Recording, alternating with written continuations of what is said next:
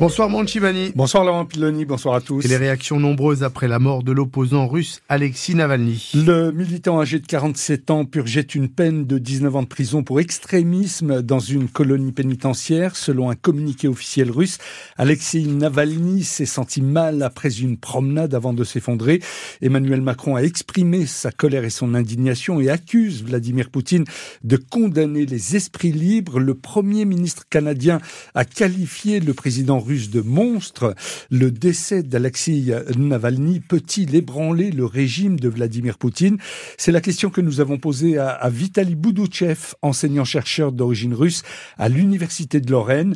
Il n'est plus retourné en Russie depuis le début de la guerre face à l'Ukraine. Pour moi, c'est tout simplement impossible. De un, parce que les médias russes sont euh, complètement euh, dominés par le discours officiel et de deux, ceux qui pouvaient descendre dans la rue pour protester contre le régime de Vladimir Poutine, ils sont déjà euh, soit contrôlés par par les services de, de sécurité, soit ils sont déjà à l'étranger parce qu'il y a on sait qu'il y a beaucoup de Russes qui sont partis. Mais les Russes qui restent maintenant en Russie, à mon avis, il y a très peu de gens qui iront descendre dans la rue. Pourquoi faire? Parce que de toute façon, ils savent que ça ne changera rien de un et de deux, ce sont des gens euh, bah, qui soutiennent Vladimir Poutine et qui diront que euh, Navalny c'est un traître de, de la Russie parce que il était soutenu par soutenu par les occidentaux, il était là pour affaiblir la Russie. Donc non, la, la mort de Navalny ne peut pas affaiblir le régime de Poutine. Vitali Boudouchev, donc enseignant chercheur à l'université de Lorraine. L'enquête progresse après le meurtre d'un quadragénaire mardi soir entre Saint-Max et Tomblaine.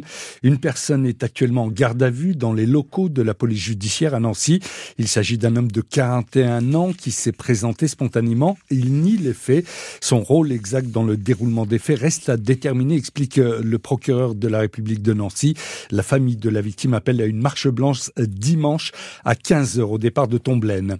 Le parquet de Bar-le-Duc ouvre une information judiciaire dans la Meuse pour recherche des causes d'une disparition, celle de Lucie, 16 ans, qui reste introuvable depuis le 4 février.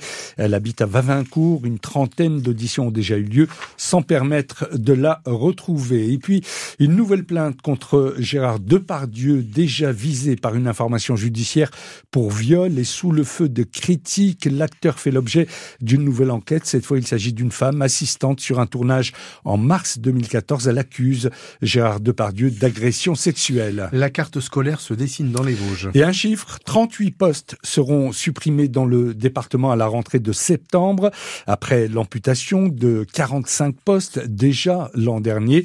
Le rectorat justifie ces suppressions par une baisse démographique importante.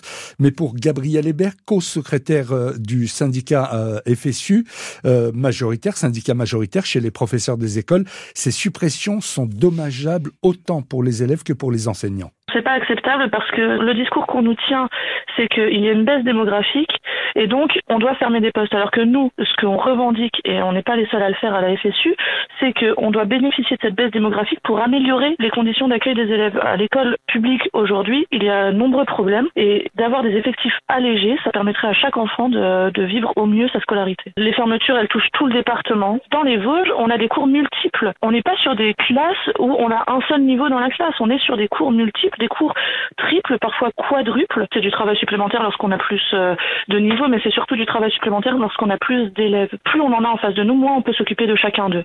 La grève des contrôleurs à la SNCF, le mouvement a débuté hier soir et durera jusqu'à lundi 8h. Un TGV sur deux en circulation en moyenne en France. Priorité donnée aux trains qui desservent les Alpes alors qu'une nouvelle zone entre en vacances ce soir. Dans la région Grand Est, les TER seront faiblement touchés.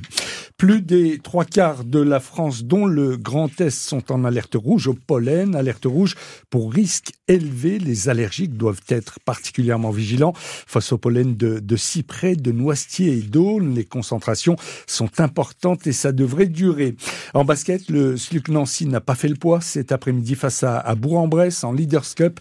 Les Nancéens ont été battus sévèrement 109 à 79. En football, la SNL face à Marignane ce soir à 19h30 au stade Marcel Picot. Les Nancéens veulent rebondir après leur défaite 2 à 1 lundi soir face à Niort. Le SAS Épinal pour sa part se rend à Sochaux, les Vosgiens qui restent sur deux victoires consécutives. Et puis en en. Nancy accueillant en Pro League ce soir Ponto Combo, deuxième du classement. C'est à 20h au Palais des Sports de Gentilly.